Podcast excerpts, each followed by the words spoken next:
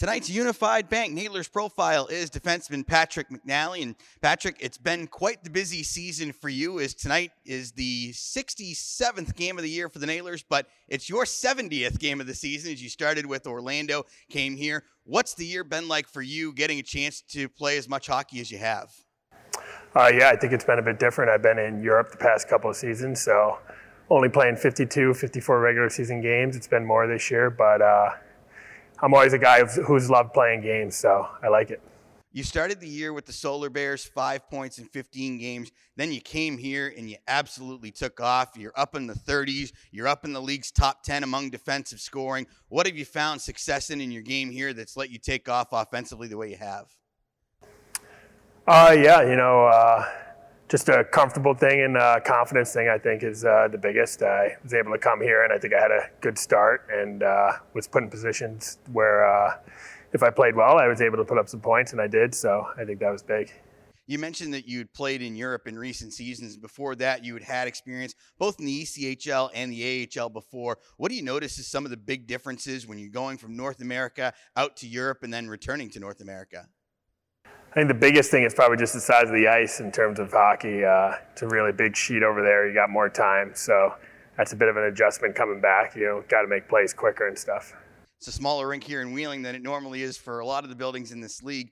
Which size or which style suits you better? Did you feel like you fit in better, or were you able to make adjustments regardless of where you were? Uh, you know, I think, like you said, it's all about making adjustments. Uh, the big sheet's nice because you get more time, and uh, you know it tends uh, to be a little easier for players who skate better, which I think I'm a decent skater. But uh, in terms of the small sheet, it's uh, not bad. There's more chances, more opportunities, since it's easier to get pucks to the net. So I don't mind that. You obviously get a lot of minutes here. You're relied on heavily by the coaching staff. You've actually been part of a couple of defensive pairings I've really enjoyed watching this year. You and Matt Miller, first of all, which that's not normally one you would think would go together because you both tend to play offensive. You're both left-handed shots. What worked so well with Millsy?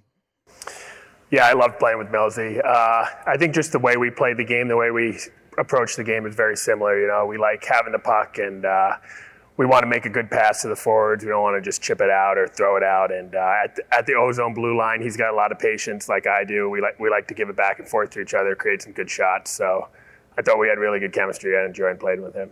And then in the last couple of weeks, you and Dylan MacPherson had a really nice tandem going. What do you like about playing with Dylan? Oh, Macker's one of my favorite guys I've ever played with. I mean, he's just one of those guys that makes it really easy on you. He's such a good skater, and uh, he really finishes plays all over the ice. You know, guys coming to the D zone, he's taking their sticks, putting them up against the boards. You just kind of go pick up the puck and take it out. He uh, he's a really nice guy to play with. You're one of the guys with a letter on your jersey this year too, which has to be a really cool honor for you. What does it mean? What do you do with it? What's that all like for you? Yeah, obviously it's an honor. Uh, Fightsy being the captain is he's a great leader, so he makes it easy on me and Sly. You know. Uh, just try and lead by example and uh, help out the young guys, which we got a lot of them. Uh, got a lot of experience, like you said, so try to help them out that way. What's been some of the biggest focal points in these last few weeks here? Because obviously you guys they are where you are in the standings, but like you said, with the young guys, there's so many of them. To be able to try and lead by example and get them thinking the right way, not only for now but in the future, has to be pretty well paramount at this point, right?